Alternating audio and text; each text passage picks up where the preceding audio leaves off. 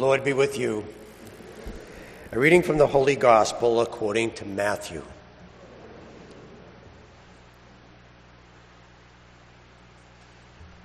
Jesus went into the region of Caesarea Philippi and he asked his disciples, Who do people say that the Son of Man is? They replied, Some say John the Baptist, Uh, others Elijah, still others Jeremiah or one of the prophets. He said to them, But who do you say that I am? Simon Peter said in reply, You are the Christ, the Son of the living God. Jesus said to him in reply, Blessed are you, Simon, son of Jonah.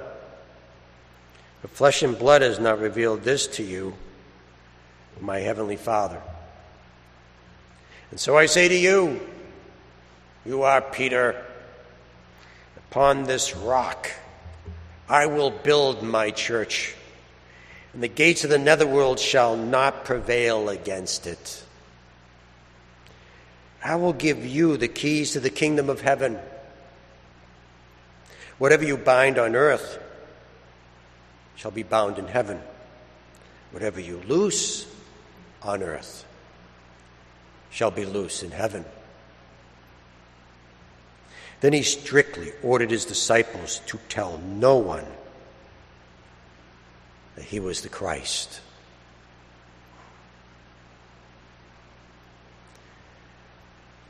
The gospel of the Lord.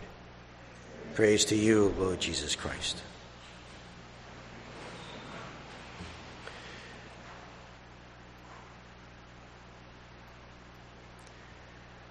On the day of Jesus' resurrection from the dead, he went to visit the disciples in the upper room. And when the disciples saw the Lord come through the locked door, they were terrified. They thought they were seeing a ghost. They probably thought they were seeing the angel of death Uh, going to execute them for being such lousy disciples for abandoning the Lord while he was in the garden after he was arrested. So Jesus had a panic attack on his hands and he had to manage the situation.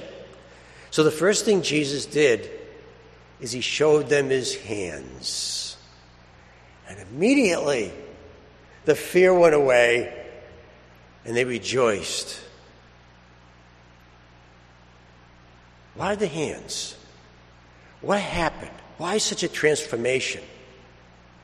Why the hands? Because Jesus' hands is the divine hands of salvation. Now, in order to really understand what was going on, we have to go back a little earlier in the gospel. And Jesus had just sent the disciples out on a boat to go to the other side.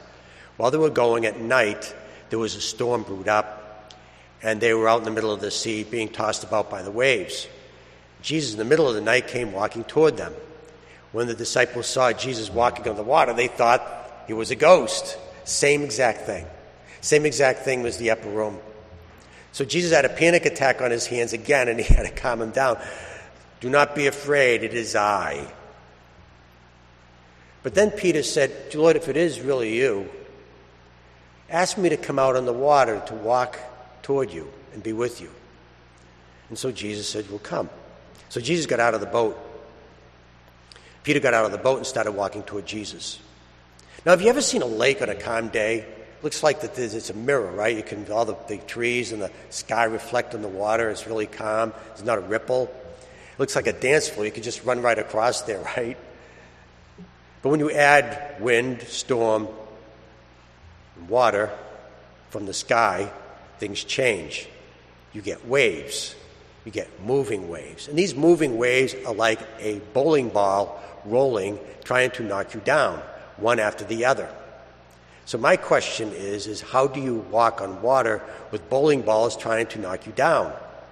Do you walk over the water, the, the bowling balls? Do you walk on top of the bowling balls? I don't know. I wouldn't know. I never walked on water with uh, waves before. And neither has Peter. So Peter has these, waves that are coming at him, they're knocking him down, and he's starting to sink. So he says, Lord, save me. And, it, and, the, and the reports in the gospel that Jesus immediately, immediately reached down his hand and Peter saw the hand and he grabbed it. And when Peter grabbed the hand, Peter got a really good look at that hand. he got a really good close look at it. So in the day of the resurrection, he saw the hand and he recognized the saving hand of God. That's a terrific story because there's a great lesson in that for us. It's a terrific thing to be saved by God to get a good look at that saving hand in our lives. It's nothing to be ashamed of to be saved by God. Should not be embarrassed ever to be saved by God. Because when you're saved, you get pertinent information about God when God personally saves you. And that's what our gospel today is all about.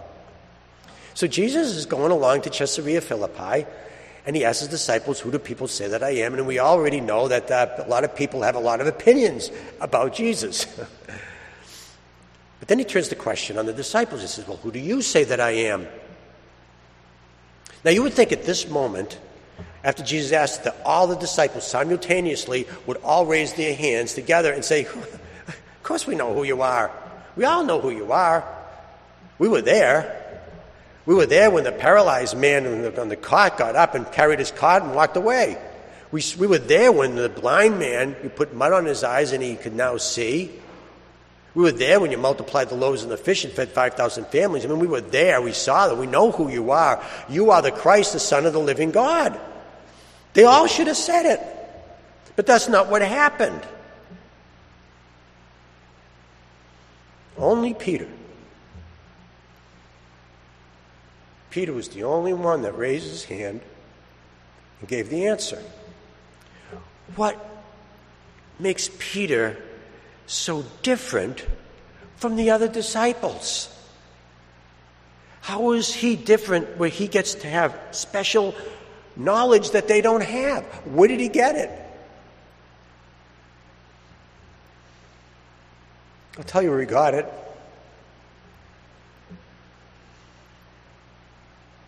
he was saved. He was personally saved. He's the only one that got out of the boat. He's the only one that started to drown. He's the one that got a good look at the hand and he grabbed it. He was saved. And when you're saved, you get pertinent information about God. It's our connection with God.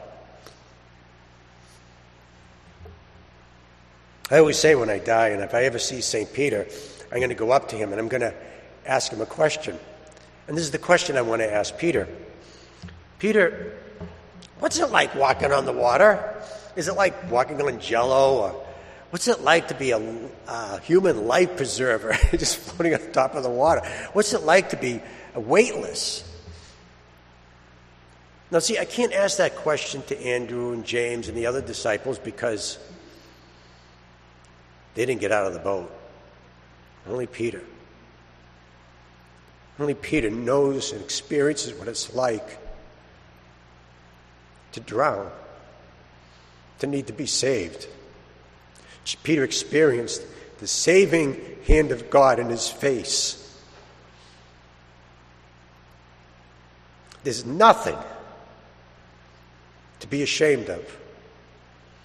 No reason ever to be embarrassed that we need God in our lives, that we are dependent on God.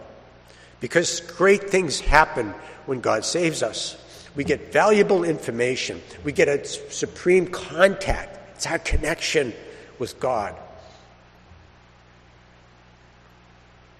it's the only way we can answer the question. If Jesus ever does ask us. Who do you say that I am?